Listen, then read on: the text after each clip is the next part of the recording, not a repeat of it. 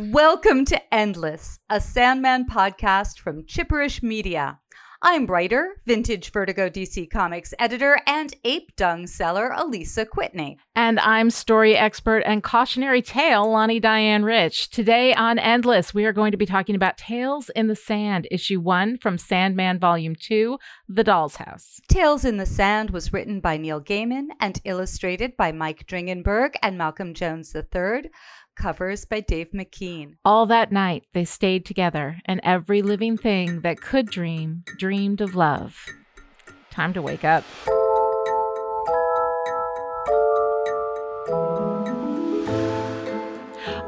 Right, Alisa, here we are. We are talking about the first episode, this prologue, right, to uh to the doll's house. Um it's kind of fun. It sort of feels new and we're kind of going into a new space. How do you feel about this issue? Last week, I said that Morpheus never falls into the ancient, powerful entity smitten with teenager trope, and this week I bite my tongue. It's also clear to me that emotionally, Morpheus is kind of a teenager.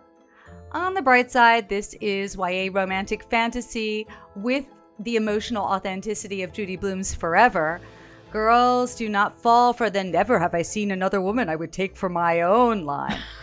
so this is also the first of Neil's standalone shorts that is told as if by an oral storyteller of traditional folk tales. Oh, interesting. So this is a kind of a framing device that he goes back to? This in this sense, I think it's not a, a framing device. He'll go back mm-hmm. and forth from here on in with longer storylines and these shorter standalones. Mm-hmm. And later on, uh, right now we still have Mike Dringenberg and Malcolm Jones III as sort of the regular interior art team.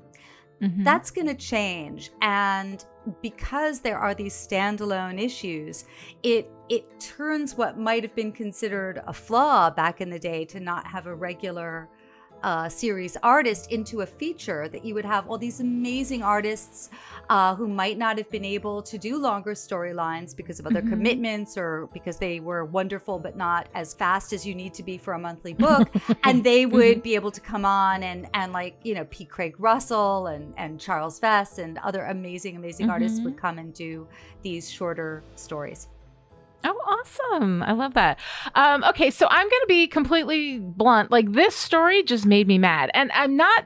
And I think that it made me mad in ways that, like, probably I'm supposed to be mad. I think that it's deliberate um, because of the ways in which it represents uh, not a story. I mean, I was already upset back when he left her. Like, what did she do that was so bad? And when we got to this, I was waiting for her to do something terrible. She is not the terrible one here. And so that is the thing that uh, that kind of sent me into like a, a, a fury. But that said, like, it's not a this is a poorly written story fury. It is a story generated fury that I think I'm supposed to feel. I'm pretty sure that's deliberate. So anyway, let's go ahead and get into the summary.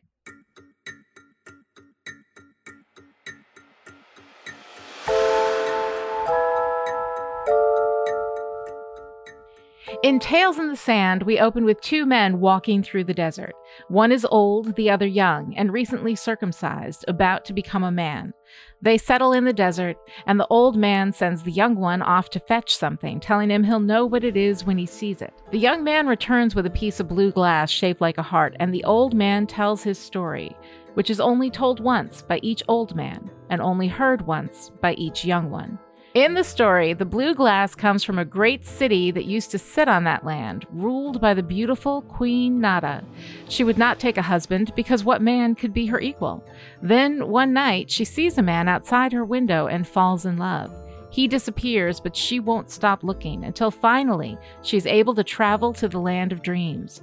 She realizes he is Kai'ckul, Lord of Dreams, and endless, and they can never be together or disaster will ensue. She tries to leave, maiming herself so he won't want her, but he still pursues her until finally she gives in to him. They spend the night together, but the next day the sun rises, realizes what they are up to, and destroys the city of glass, leaving behind all the blue hearts. Nada, devastated by what happened and afraid of what other terrible things might happen if she stays with Kai'ckul, tries to leave him, but he won't let her. He pursues her relentlessly, and finally, she kills herself to get away from him. But even in death, he pursues her, asking her again to stay with him. She says she can't and begs him not to ask her again because if she says no a third time, he'll condemn her to eternal suffering. And that's where the story ends. The young man righteously calls bullshit. This story isn't over because we don't know what Nada said. The old man says she said no. Of course she said no. What else could she say? The story ends with a narration that says there may be another version of this story told by women, but the men don't know that one and never will. Okay, Alisa, wow. Um, this story is so powerful and so interesting. And I love it while at the same time it makes me angry. Again, I feel like my anger is an intended result of this, um, that this is supposed to make you feel that way. And part of the reason why I think that is because of the way that it ends. It ends with this there's another version of this story and we don't get to hear it. We don't get access to that. Um, that is behind a veil you know? Uh, and that of course is the is the female side of that story. So i am just fascinated to hear any insights you have on this for me because you know how this all ends and i don't know what's coming. Oh gosh, I have so many things to say about this mm-hmm. issue that it's it's sort of hard for me to know where to begin. I I want to I want to acknowledge that this is a story, even though it is from the, you know, it's it's it's from the men, it's the men's story, but it yeah. doesn't cast Dream in a very positive light.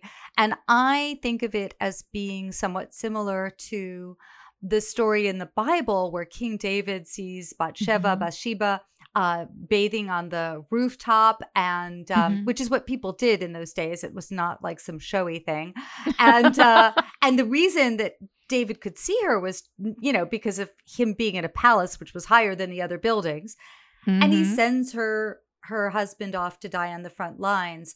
We are not meant to take this as an example of King David's, you know, goodness yeah. or greatness. This is despite mm-hmm. his being good and great, this was this terrible flaw that he had. Um, and I, I do think even from the men's tale point of view, this is is meant to be. Uh, we are not meant to approve of of what Kai'ckul, what Morpheus has done. Mm-hmm. I I think the other uh, aspect of this that I find really really intriguing is mm-hmm. how very different this is in tone. We are just as issue eight was very different, mm-hmm. it was yeah. more reflective. Neil has said, you know, that he was finding his voice. Well, here he mm-hmm. finds yet another variant of his voice because this is mm-hmm. a real traditional come around the campfire, around the, you know, fire yeah. and, and let me tell you a story. And one of the things that I think makes it so uh compelling is this is not someone who casually th- you know said you know i i think i'd like to tell a traditional story let me quickly glance at a couple of you know african folk tales and there you mm-hmm. there you have it mm-hmm. Neil right. had an incredibly extensive library of world mythology. Um, mm-hmm. I say had, although he's probably replaced it by now because now a lot of it because of um, the the mythology project that I was helping with is in, yeah. is in my house, uh, and so you know Neil is as much a myth reader as as he is a myth mm-hmm. maker. Yeah. Mm-hmm. Well, and that's the feeling of it that it feels grounded in a way that sometimes these stories can be cheaply set you know, like in this historical place, in this different culture. Um, and nothing from Neil feels like it's, um, feels like it hasn't earned the story that it's telling. You know, like this story is told um, you know, about this African tribe. And it feels very real and it feels very grounded in the humanity rather than in the idea that you know, we're doing this because it's exotic or whatever, but that there really is, that we're reaching into these stories and into these places because that's part of that, that kind of united human experience, all of these different spaces throughout time and history and all of these different kinds of people, you know? Um, so instead of seeing those people from the outside in, which is sometimes what happens with this, I feel like we're living that from the inside out. And that makes this story feel really grounded. You know, like I believe that Neil did a ton of research to tell this story, you know? And it's it's interesting because I think for an artist, if you if you have only one picture as reference, you often mm-hmm. get a slightly wonky stiffness in your art. Yeah. And so mm-hmm. uh, artists need ideally to have lots of angles, lots of reference, and then to be able mm-hmm. to put it down and have digested it. And I think yeah. the same is true of writers, where ideally, yes. if we're dealing with research, we want to really, really thoroughly research and have different sources and then put it aside, mm-hmm. which, you know, it's important whatever you're writing, but perhaps particularly important when you're writing the other Right. Mm-hmm. I um I was thinking as we were about to tackle this book, which I think had we been discussing this, you know, or had I been discussing this back in uh, the late 80s, early 90s, mm-hmm. I would have come from a slightly different place. I think mm-hmm. we, we our awareness has shifted and um I recently recently in the last couple of years. Uh, mm-hmm. Both I, I took a course with LaQuette, who I believe is now the president of the Romance mm-hmm. Writers of America. Before she mm-hmm. was the president, she had a, a course. Um, I can't remember, but it was it was essentially similar material to mm-hmm. um, Writing the Other, which is a book by Nisi Shawl and Cynthia Ward. It's a book mm-hmm. that comes out through SFWA, or the Society of uh, Science Fiction and Fantasy uh, Writers Association. Mm-hmm. And um, their main thesis, I think, in writing mm-hmm. this book is not that it's a bad idea to write characters and stories from perspectives other than your own. And in fact, mm-hmm. they encourage it. They have all of these writing exercises and prompts. And they want writers to examine their own assumptions, the lens through yeah. which they, they see things. Um, they talk about the dominant culture's version of normal as the unmarked state and mm-hmm. uh, i didn't know it by that I, I had always had this thought in my head which was there's a default setting and for a long mm-hmm. time for mm-hmm. example in romance the default setting was white and christian and yes. um mm-hmm. and and virginal and then and that changed yeah. um mm-hmm. in you know in the back of my mind i think about how growing up the heroes of the science fiction stories and the adventures and the mysteries i read all tended to be heterosexual, cisgender, mm-hmm. white man mm-hmm. in their 30s. I remember thinking as a kid, why is every book about someone in their 30s? um, but that was sort of the mm-hmm. prime normalcy. And yeah. Know, I think of every almost every Twilight Zone seemed to have a protagonist who is like that.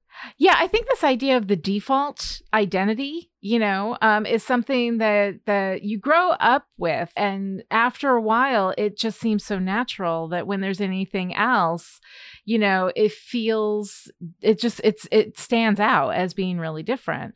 Um, and I think that you know the the ability to write um, people from another identity, I think, is absolutely really important. We all should be able to do it. Um, but you need to do it with an actual understanding of how, you know, how people live, seeing people again from the inside out, right? You got to write them as humans first, no matter what, um, and then work with that. The other thing, too, that I think is is so essential is that um, the the like the people who are really writing and really super successful and that are out there doing a lot of the work tend to be, you know, white men, followed probably by white women. You know, um, we need more people writing. Is we need more diversity in our writers and in the people who get the publishing contracts and all of that, just to make space for everybody to come in and tell all of these stories. You know, um, but because uh, the the storytelling lens in our culture has been kind of, uh, you know, especially up until until the last, I don't know, 20 years or so, um, has been so predominantly from one perspective. It does tend to make everything feel a little, a little wonky, a little off, you know?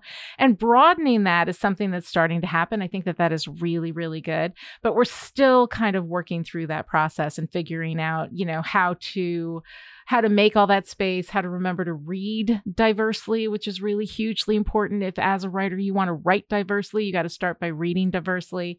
There's a whole bunch of really complicated uh, things at the heart of that. Um, but in the end, I don't think we want everybody in their silos only talking about the stuff that like I only have the right to talk about middle-aged white ladies, you know. Um and and there can be other characters, there can be other things that you write. It's just that you have to write them again inside out, write them as humans first and and work through it that way rather than kind of defaulting to stereotypes or whatever. Absolutely. And I think where things can get particularly quicksandy, pun intended, mm-hmm. is yeah. in fantasy. I think that, you know, we've seen in publishing, we've seen instances where people may have thought, ah, well, it's fantasy. And so this is fine because I'm not talking about, you know, indigenous Americans. I am talking about blue people with a star in their forehead as opposed mm-hmm. to, you know, these stripy people. And the problem is, you can, in fantasy, it is so easy to lose control of your metaphor, particularly if mm-hmm. you're not really, really conversant with the parallels that exist in the real world. And so that's yeah. another that is another uh, reason why I, I, think it's really important to mm-hmm. do a lot of research and and yeah. digest it. Um, what makes Tales in the Sand work for me I, I think is that we're not seeing the characters through some outside lens. This is mm-hmm. not a mm-hmm. European talking about them. These are characters, you know, talking about themselves. Mm-hmm. Um, I, I also think that the fact that the story acknowledges its own limitations of perspective, that even mm-hmm. on its own terms, it is saying we are aware that there are other versions. Yeah. And I imagine in this world that the birds have their own versions of this. We've got right. this this mm-hmm. wonderful cover by Dave McKean in which, you know, we've got Nada on one it's a triptych is sort of the mm-hmm. feeling I mm-hmm. get uh, from this cover and there's a beautiful picture of Nada sort of almost silhouetted with a, a, a jug on her head. And we've got mm-hmm. uh, Morpheus on the other side, but in the middle is this beautiful silhouette of a bird, and birds are mm-hmm. important in this as well.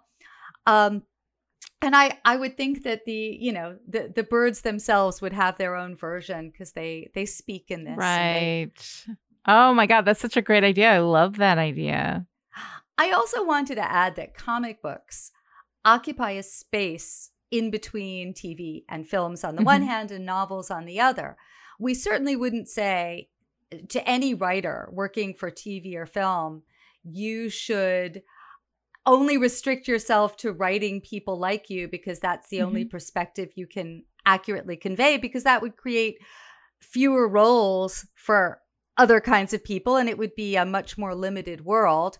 Mm-hmm. And I think there has been a little bit, as you acknowledged, perhaps an overcorrection uh, mm-hmm. or an mm-hmm. overcautiousness, which is in novels saying to people, you know, be very, very careful when writing any perspective that is not your own, uh, particularly mm-hmm. if it's a main character. Yeah. But, you know, especially these days where comic books are so often being adapted, I mm-hmm. I think that it's an interesting thing to note that if if this story didn't exist in this way, it would, you know, it'd be a much whiter mm-hmm. comic. Well, yeah, and I mean, in the TV show, we've already had a huge, you know, because uh, Kirby Howell Baptiste, who is amazing, and I'm so excited, uh, was um, cast as Death, and we have seen her in this as White, but we've also seen now Morpheus as a black man because he is seen by whoever's looking at him you know, as somebody familiar, somebody familiar to them, part of their world. He is part of all worlds and part of none, right? You know, I mean, that's kind of the thing that makes him so interesting. Um, and then uh, the the problem that we have is because such a stranglehold uh, was on mass media for such a long, and I mean, you know, let's face it, still is. Um, one of the things that I absolutely loved about this was this framing device, right, where we have this old man and this young man, and God, I loved this so much and I don't know if, if this comes directly from, you know, traditions that Neil read about or if he made this up, but the idea that this, they go through this ritual, they cross through the desert. Um, this that is the the movement of this young man becoming a man, this boy becoming a man. Um, and in that process, he gets told this story, this story that is incomplete and with a man behaving badly you know?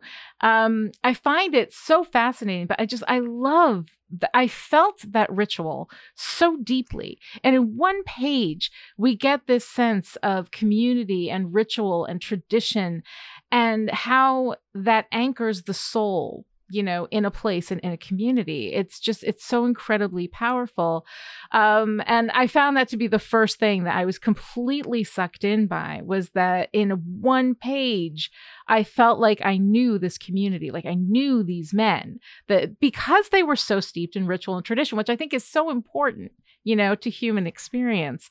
And then to be able to convey that. And there's something about the incredible specificity of this is a story everyone hears once and everyone is told once you know?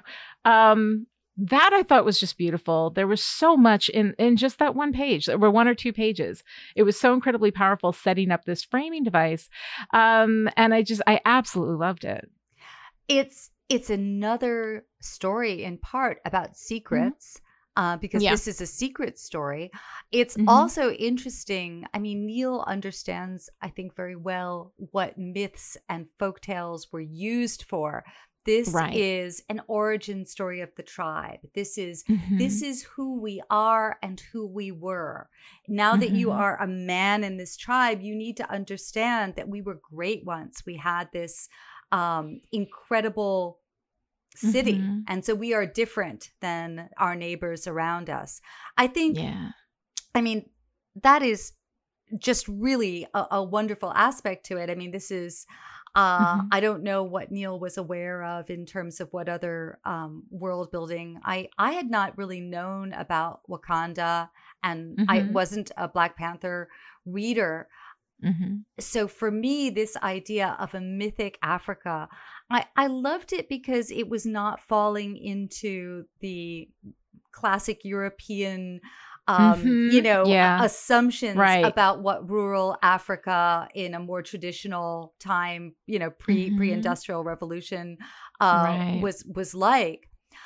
I think another thing that's interesting about this is it is another hint that desire, the sis, the sister brother desire, oh, I is love that so much. It's kind of a bitch, except bitch seems mm-hmm. very gendered. So is there a gender fluid, gender non-specific yeah, I usually use asshole, um, although that does tend to have a male association, but I believe that women can be assholes. I'm sure that I have been on more than one occasion.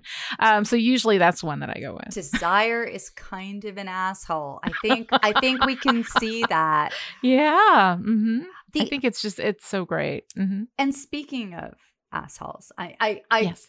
also thought that this is some amazing delivery of backstory. You know, as a right as a mm-hmm. story mm-hmm. guide and expert, you know that you know people say, well, you know, if you're going to tell backstory, make sure that people are curious. And of course, mm-hmm. we are already a bit curious about Nada yeah. since we met her in hell. Yeah. But you know, there's often uh, these days an advice to not deliver backstory at all Mm-hmm. because it, it, people will say well because it's it's it's telling a story that's no longer has current stakes yes. the, reader mm-hmm. won't be mm-hmm. as invested this is a great example of if you want to deliver backstory. I mean, this is. Well, do it right. Like Yes. often we get backstory because we have we have two people sit down and it's the as you know Mary dialogue, right? Where two people who've had an experience and both of them know what happened will sit down and say, as you know, Mary. It would be like me going to you and say, as you know, Alisa, we do a weekly podcast called Endless and it's about Sandman, the comic. Like that's often where backstory goes wrong is when people try to or writers try to wedge it into the now of a story so that there's information and also how vital that information is i think can be questioned. There are a number of ways to build in backstory because there's a, a necessary amount of exposition that's going to happen in any story especially if you're working in like a fantasy world space. You've got to establish how it all works you know? Um and it's it's it takes a really skilled hand to be able to deliver that backstory and do it in a way that is compelling and that doesn't stop the story we're in to deliver a big chunk. Now, here we have not stopped the story we're in because the story that we were in ended. You know, now we're opening up to phase two. Um, typically, I'm not a huge fan of prologues, um, but I think that in this particular um, there's always a, there's always a time when they work you know like i'm like there are certain places where i think a prologue is absolutely necessary and people because i rail against them in novels so much uh, people always make me like talk about the times that they are necessary. And i will say yes finding nemo absolutely necessary. A lot of the pixar prologues are absolutely necessary. It's fine. Um, but sometimes i think prologues happen when a writer decides that they um, they're really in love with some backstory that they've got and they want to open with that because that's exciting and then we move into the rest of the story. Um, and this is a situation where we're not stopping a story or delaying a story. We are telling a story. This is a short story. This is a, you know, it is encapsulated, it's entirely a story unto itself. So I'm not sure, like, it's called a prologue. I get why it's called a prologue.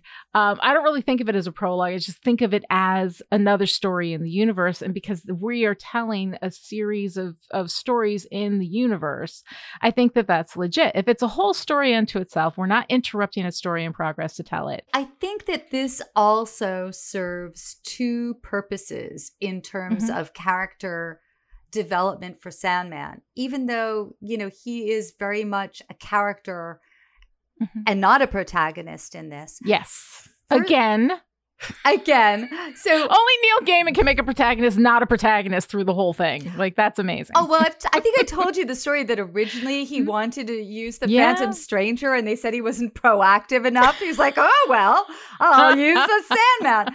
Um, Yeah. So, uh, what I wanted to say is that on the one hand, we are now building this mythology of Morpheus. Mhm. So we Mhm. are embedding him now in an African myth. We're going to see him appear in other uh, world culture myths and, and Mhm. legends. And it builds this sense of this ancient entity that it, it has rippled through all these many different Mhm. cultures. Oh God, yeah. But at the Mhm. same time, it is giving us this very flawed being who is kind of, uh, you know, if if if if we thought he was a little mopey before, this is worse than mopey. This is vindictive. So yeah, you know, mopey and vindictive are not the things most of us look for in a romantic partner. I would certainly hope not, but it does tend to be the kind of thing like, you know, the first thing that comes to the mind is like Heathcliff on the moors. Like, we dig this shit. Like, generally, like as a romantic hero, that Byronic, you know, sense of, you know, just this doomed man who's just so in love with this woman, you know, that there's something romantic about that. But reading this, I was like, okay, a lot of times when we have these traditional stories that are told in this way, like the the point of the story is that you know women are terrible and can't be trusted and they're dangerous and don't get involved and especially this being told from a male perspective this is the male story in which the men don't look great. You know this is a story about a man being terrible and an entire you know civilization is destroyed because of that. And i find that so interesting when we're in this liminal space going from boyhood to manhood and finding in the sand blue hearts made of glass from a destroyed glass city. And of course glass is made of sand you know? So glass is the Oh. transformed bit of sand right? You know? And of course sand being it's sand man this is a huge um, symbol for him. All of these symbols pulled together just so freaking beautiful. And the the artwork the blue of the glass against like this warm you know soft orange of the sand just so incredibly lovely.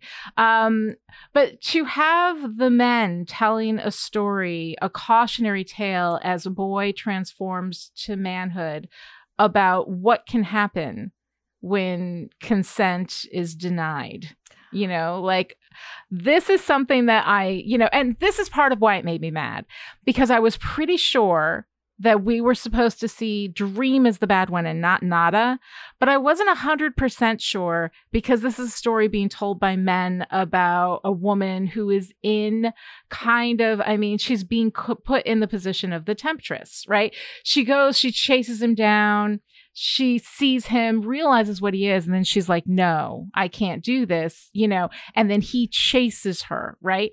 Um this story could have been told in a way you know that would have made nada look like you know this this uh foul seductress you know?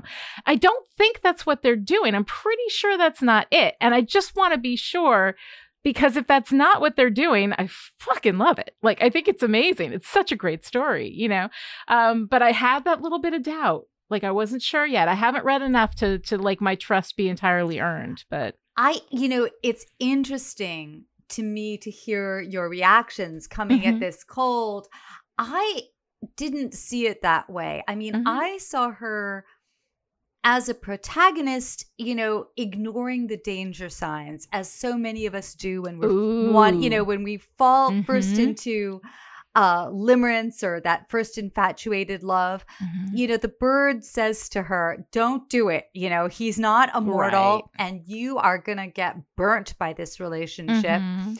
And, you know, and she just, she will not listen. I mean, if birds talk to you, just listen to them, unless they're, Yeah. you know, just saying, like, give me a cracker. But I mean, wait, so um this is this is a complete aside uh about 10 maybe more years ago this is a complete aside i feel compelled to tell you there was Mm-hmm. I am very excited to hear it. there was a story in the news Mhm. uh, and I, when I heard it, I immediately had to call Neil up and I said, "Have you heard about the talking fish?" So there was this story in the news that some kosher fish seller, uh, supposedly had found a fish that a carp, I believe, uh, that was speaking Aramaic. And so they, they tried to get it to the rabbi or whatever, and they couldn't get the big rabbi to listen to the fish. And in the end, they just clubbed it and and sold it with the other fish. And and I said, Neil, have you heard this story? And Neil said, Oh my God, don't they? Yeah, I can't do Neil's accent. You know, don't they? Don't they know that's not when you take the talking fish to the king? You don't club it over the head. So, um, so yes, when there's a talking animal, you must oh my god. you must You should heed it. Yes, you, you know, so I saw her as ignoring these danger Mhm. signs the way one does, which doesn't Mhm. excuse what happens, but it gives a foreshadowing that this will not end well. And it's what Yeah. begins to, I think, resonate with her when she Mm-hmm. realizes that this, you know, this this is not going to end well for her. Now, I, I think that one of the things which I am not sure about, but it, it seems to me Mhm. that when Nada is is dead and Mhm. he's still so she kills herself to try and get away from him. And of course that doesn't work cuz he's you know more powerful than anything mortal and he still wants her to be his Mhm. queen. It seems to me that in that moment had she said yes the repercussions would have been even worse than if she had said yes Right. when she was alive. Hmm Well, absolutely. Um, and the thing is, like, had this story been told from the woman's perspective, I cannot wait to get the woman's story. Like, I, I'm hoping that this is a promise that we will get the woman's story, um, like the women's side of that story. Um, uh, but the the thing that she, I see her, you know, running from him and saying no over and over and over again, and don't make me say no again You know, please don't make me do this.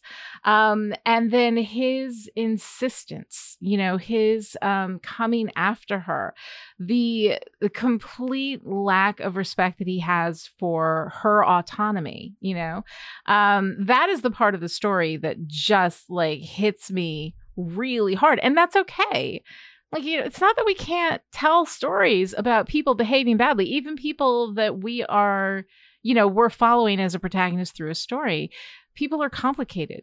People are broken you know and watching them be broken watching them walk through that that's one of the amazing healing powers of fiction. We come to that because we want to see that. Seeing perfect people be perfect all the time is the most boring thing you can possibly do. I, um absolutely. Uh i i want to say that i'm i'm gonna spoil we're not gonna get the women's version of this tale. That is not okay mm-hmm. where where Neil's going to go. And I yeah. think it's interesting because he in his world he is constantly reminding you there is even more world here than what I am showing you. Yeah. And that's mm-hmm. that's sort of one of the things that makes this feel so vast and all encompassing. Yeah. I, I wanted to add that I was, I think it was on Twitter, and I saw mm-hmm. it was the Sandman Netflix show has a Twitter thread, right. and somebody mm-hmm. said, just Dream doesn't like women. Right. And mm-hmm. I looked at that and um and I thought about it and I I said I really think that as a character his problem mm-hmm. is not with females his mm-hmm. because he's close with death and he's close with delirium which we, we will see um, mm-hmm. um death who feels i think to him as an equal and then some she's his big mm-hmm. sister and delirium whom he feels protective toward mm-hmm. but I think that he is incredibly limited in terms of his ability to deal with romantic relationships. And that's a mm-hmm. different thing. He's the theme of his limitations with this, of his inability to to engage fully and mm-hmm. empathically mm-hmm. with the women whom he gets involved with. That is that's going to be important. It is not going to be dropped or or or, or left right. un, unexamined. Well, that's good. I mean, I'm glad. And yeah, I'm disappointed to not get that women's side of the story, but I do love though that the way that they ended, you know, I first of all love that this kid who's being, you know, transitioning into manhood is like, no, that's some bullshit. We didn't find out what Nada said. We don't know what happened in this story. And then that the old man, instead of saying, you know, instead of ending the story and saying Nada said no, right?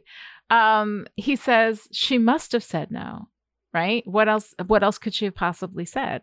Um, and i find that ambiguous ending now that you tell me i'm not getting the other side of that there's something about that ambiguous ending that really has this richness. It's it's a pull right? You know you pull the reader in to kind of like figure that out. And ordinarily like a story that doesn't end would irritate me except that this is deliberately done you know? I'm dying to ask you now if yeah. you're a woman and a writer Mm-hmm. What do you think? What would you have Nada say there? Oh my God. I don't know. I mean, I really don't know. I mean, the, the fact that they say she must have said no makes me think that that is not what she said. If you make me say no, and this is the thing, if you make me say no again, right, then you are going to condemn me to an eternity of suffering. And we know that she has an eternity of suffering right? She's been there in hell for like 10,000 years now something like that right? Um and that he just saw her and said he hasn't forgiven her yet. So i cannot believe and i could be wrong i haven't read the rest of it. I cannot believe that the only thing that she did that gets her an eternity in hell is that she said no to him trying to prevent disaster. Like that makes him the absolute worst. But you know? she she made him feel powerless. She made him want something from a mortal which you know which he couldn't have and i think that that i think that that felt more dangerous to him than mm-hmm. than John Dee uh, or or you know any of yeah. these other um, adversaries whom he could still feel compassion for.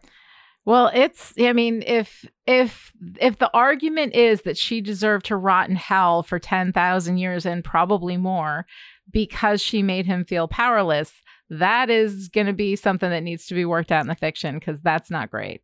So, seeing him work through all of that, seeing him process all of that, and become a better immortal anthropomorphized uh, concept you know um, that could be really interesting seeing where that goes um, i am really interested in this i'm excited to see more of that story i am fascinated by that moment i cannot believe that she just said no and that that's what we're missing more happened there i can't believe that she had to use a rock uh, oh, when she went. Yeah. So... Why not a gourd? I mean, there are mm-hmm. some plenty nice shaped gourds, which would have been a much nicer choice. I mean, it is nice that he healed her without restoring her hymen, but mm-hmm. I am mm-hmm. just, you know.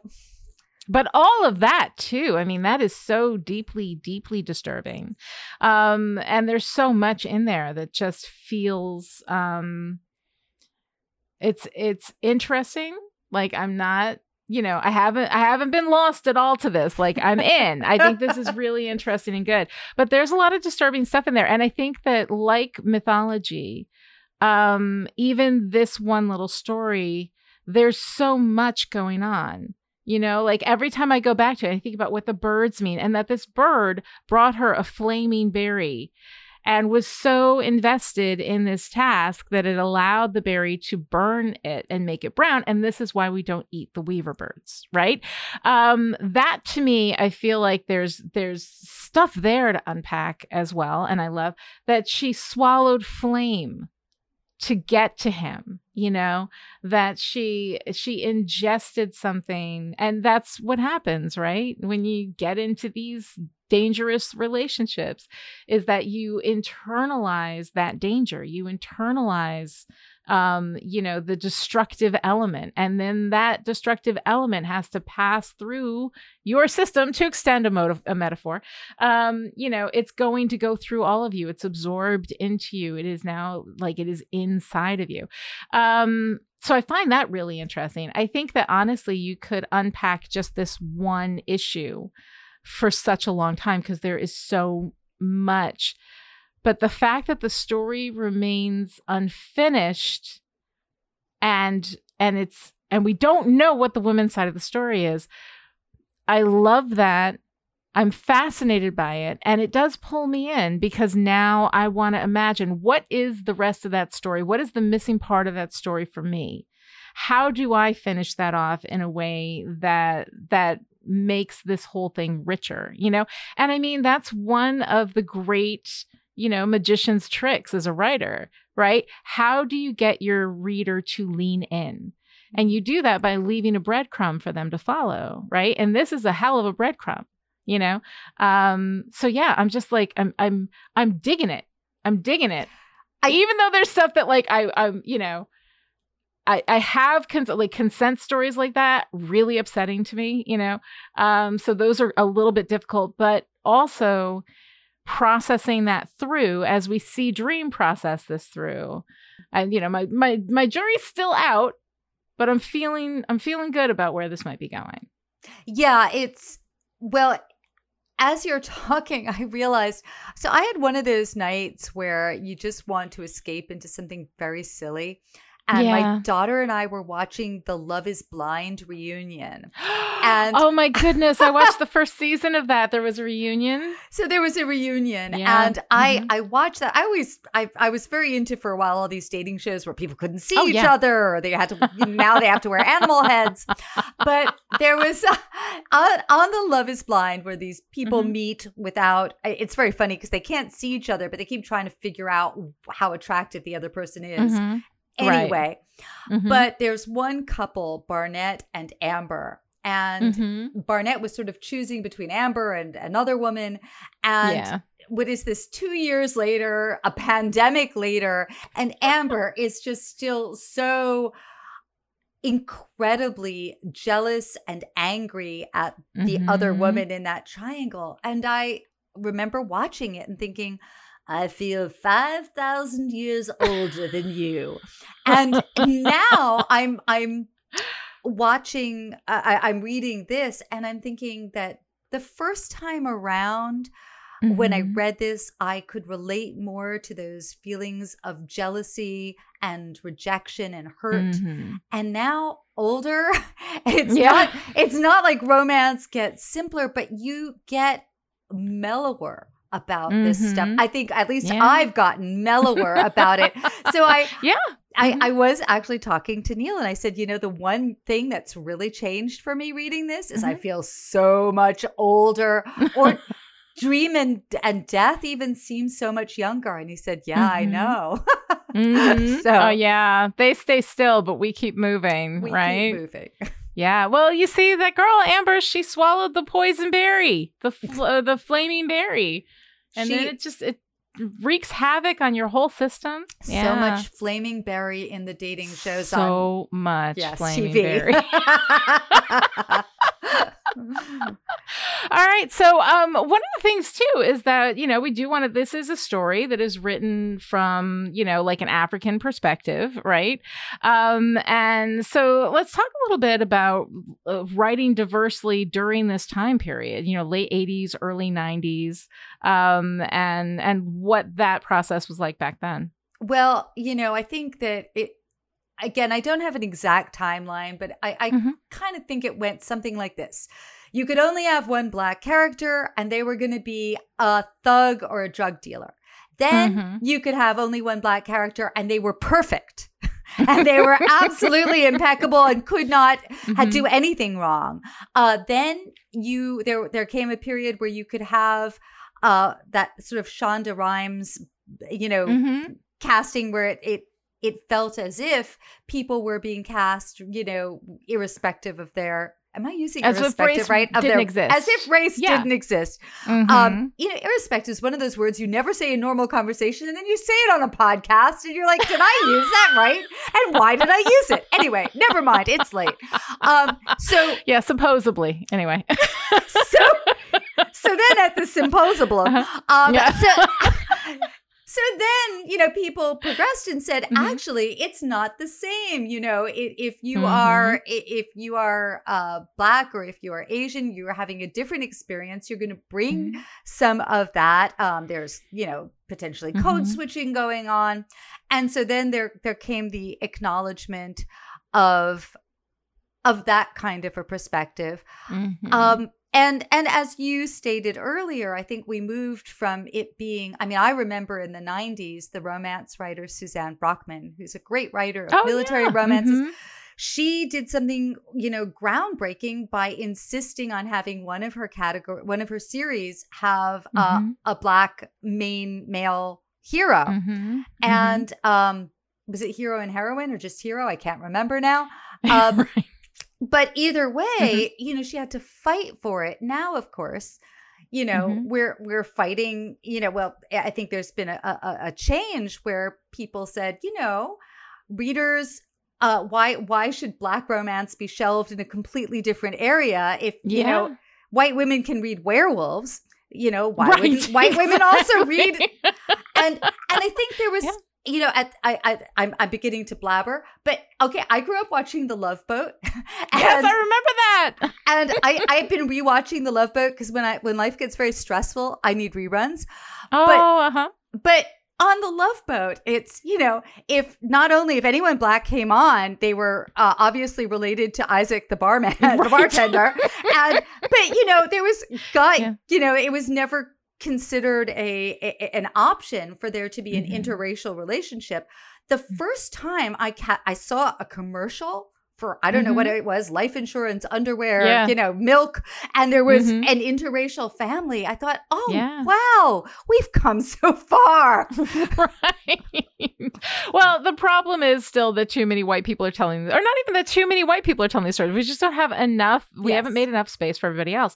Um, and you know, and there's always the problem too of the one story. So I think it was Chimamanda Ngozi Adichie who did a TED talk uh, talking about like the problem when there's only one story, because the fact of the matter is that every experience for everyone, there are a lot of ways to express Black experience, Asian experience, you know, disabled experience, all of these things. Um, and so we just need more writers telling more stories so that we can kind of, we got ourselves into this place where we have seized up. You know, um, and the only way to unseize is to make room for more people telling those stories, which I think is awesome. Um, and I think we're moving in that direction, which We- is really, really good. we are moving in that direction, but only if people read. I mean, even my Yeah. own reading, especially during Mhm. the pandemic, slowed down. And Yeah. I'm I'm really trying now to just first of all read more and read Mhm. More, More you know, diversely. more diversely, more different genres, more voices within Mhm. each genre. It's a challenge because there's so many things tugging at our attention. I feel like the the nasty little secret in all of this is we're talking about having more Mhm. diverse authors published and more stories Mhm. told. But you know, I used to sit on the subway in the Mm-hmm. 90s and everyone was reading a book. Now no one is. Yeah. I think I ranted about this last week too, so I'll shut up. no, that's okay. You don't know. They might be because some people have Kindle on their phones. So it is entirely possible. You can imagine that people are just reading books all over the place, and they might just be. But um, but there's also other ways to get books too. People listen to Audible. Audiobooks are books. I don't know why everybody thinks that's not true. Audiobooks are also books. Um, but anyway, long story short, um, that yeah, there's been a whole process about uh, figuring out how to write diversely and how to make space for people, and I think we are absolutely moving in the right direction. Um, so I see a little thing in your notes here that I'm kind of really excited to hear about, and it's about the uh, the mythology, right? Oh yeah, so I cannot. This is this is this is the beginning of getting old, people. I do not remember how many years ago. I think it was Mhm. two houses ago, so yeah, 10, 15 years ago. Mhm. Neil said that uh, Norton had approached him about doing a book of mythology, Mhm. and would I would I help? And Mhm. it took us such a long time. I mean, he was in different cities, in different places. I think for a while I was following around. He would send me his books, and then I never Mhm. had the right book. But anyway, it was taking a very long time. And among my friends, it became a joke, like, "Ha ha, you're gonna you're gonna finish that book ever with Neil?"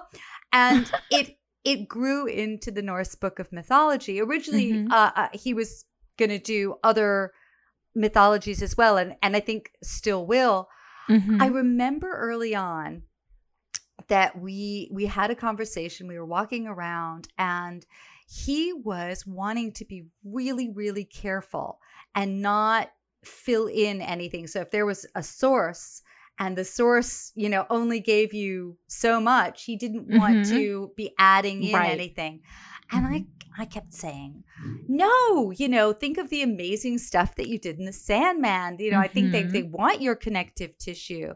And I he he may remember this differently. You know, the man's version of this tale may be different. But I remember him saying, like, no, no, no. And explaining, you know, and and explaining very articulately why this this was not the case.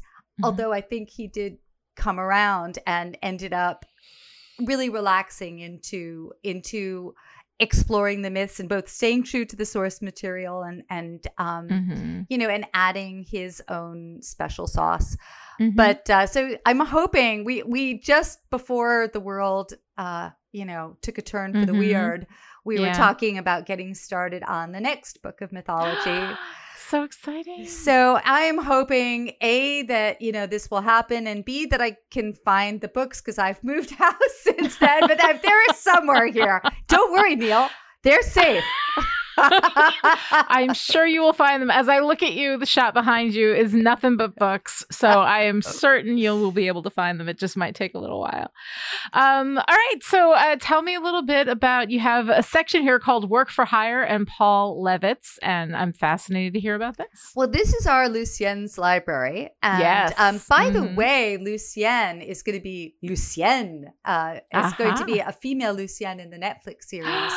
And Exciting. So I can't remember the name of the actor who's the actress, actor. I don't know Mhm. what's the right preferred term now, but uh I think it's actor now for everybody. hmm so uh yeah, so I don't remember her name, but uh but that will be interesting in terms of the dynamic. Yeah. Um so this is our Lucien's library behind the scenes and I got um I got sent uh the the article from the Guardian newspaper Mhm. about how creators like Kurt Busiek and Ed Brubaker didn't get the recognition that you know they might have hoped for financial or cultural Mhm. you know for contributions to you know what became the tv series with the falcon and the winter soldier and um and i wanted to just sort of take a moment to say that what was happening with the sandman Mhm. um, although, you know, nothing is perfect, but I think that both Karen Berger, who was Mhm. Neil's editor, and uh, Paul Levitz, who was then, I think he was then vice president? No, not Mhm. vice president. He was co publisher at that time of DC. So, you know, Paul had also been a writer um, a- as, and a fan. Uh, Mhm. and Karen, you know, was really a believer in finding, you know, having writers find their voices and having as much creator ownership as, as could be granted. And so there was a a sense with Vertigo, what became Vertigo was that we were, you know, not just going to do work for hire. We were going to have Mhm. creator owned contracts, that these were going to be, uh, it was going to be a different model. Mhm. And, and if character, if people created characters, they would have some stake in that, in that character. Mhm. I I think that I mean again I I know that there have been you know that this wasn't perhaps perfect in all ways. I think perhaps that things have have gotten I, I'm going to dare and say worse since Yeah. um DC and Marvel weren't as much big big business in the 90s. It was still Mhm. I think that the comic books were still comic books before they were Mm-hmm. multimedia properties. And when that changed, that I think impacted how how much credit these writers are are are getting because a lot of the movies that people are seeing are owe a lot to the storylines that were created by writers Mm-hmm. and artists who were working in comics in the 90s and the Yeah. aughties and Yeah. Well, that's great. Yeah. And um, you know, it's it's really interesting because the role of the editor often feels invisible, you know, but like the editors that I've worked with have been huge in, you know, in helping me figure out where to take a story or when I was stuck or whatever, like and their ideas get in there. Like they are, you know, kind of the midwives, you know, and so they're there for the birth. They make this thing happen. So it's good to be able to throw out some credit. You know, I, I'm I know hearing their name on a podcast may not be as exciting, but yeah, you know what they always dreamed of. uh, what they always always dreamed of. Um, all right, so Alisa, here we are. What is your favorite page from this? Oh gosh, it's pages. There's a sequence of pages where Nada, her face shadowed by a skull, tries to prevent Kai'ckul from Mhm. breaking yet another taboo. I Yeah, also love that, you know, we hear that it's grandmother death. And so, in addition to knowing that Dream appears African to Mhm. this African woman, that death would appear not just uh, of a different race or ethnicity, but but would be older and not Mhm. perhaps a twenty something woman. Right. No, it's so cool. I love that and it's so incredibly beautifully drawn to see that that death in her face, you know. Um I love the page where we've just got these three panels, you know, and we see the uh the blue heart in the young man's hand. It's page 224 um in the Kindle version. And again, like it's just that visual of the the blue heart-shaped glass, you know, with the cracks in it that is sitting all over this desert space, you know, um, representing that transition, you know, from childhood to adulthood. And also that, like, maybe, and I don't know, because I haven't read the rest of it, but like maybe we're seeing a transition happening with Sandman with the storytelling, and that there's an evolution happening there too. So to start off on this note of um, of this passing through this liminal space into a new world, um, I think is really good, and I just love the way that that was visually represented on that one page through those three panels where we see the blue heart kind of moving through them. You know, um, so what's your favorite part? Oh gosh, I think the birds warning, you know, mm-hmm. it feels so right for a tale of this sort. And we, you know, how often in romance do we ignore the warning signs of imminent disaster mm-hmm. and club yeah. the fish when we ought to pay attention? yeah, but you know, how many good stories would we have if it weren't for the reckless, you know? it's true. What about what about you, Lani?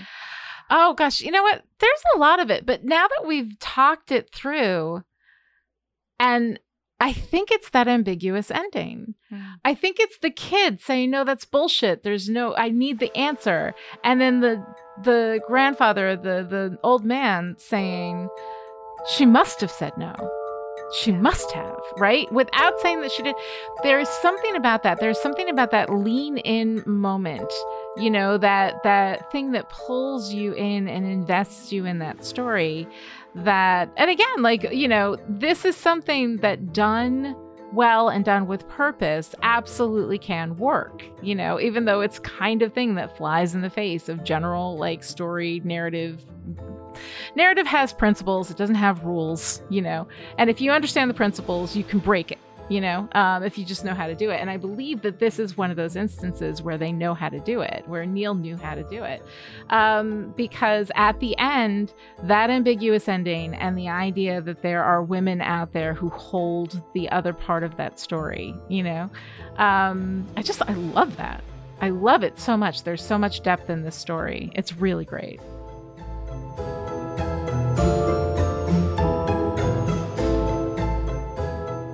If you enjoyed this conversation and would like to join in, connect with the show on Twitter. Follow at Chipperish and use the hashtag EndlessPodcast.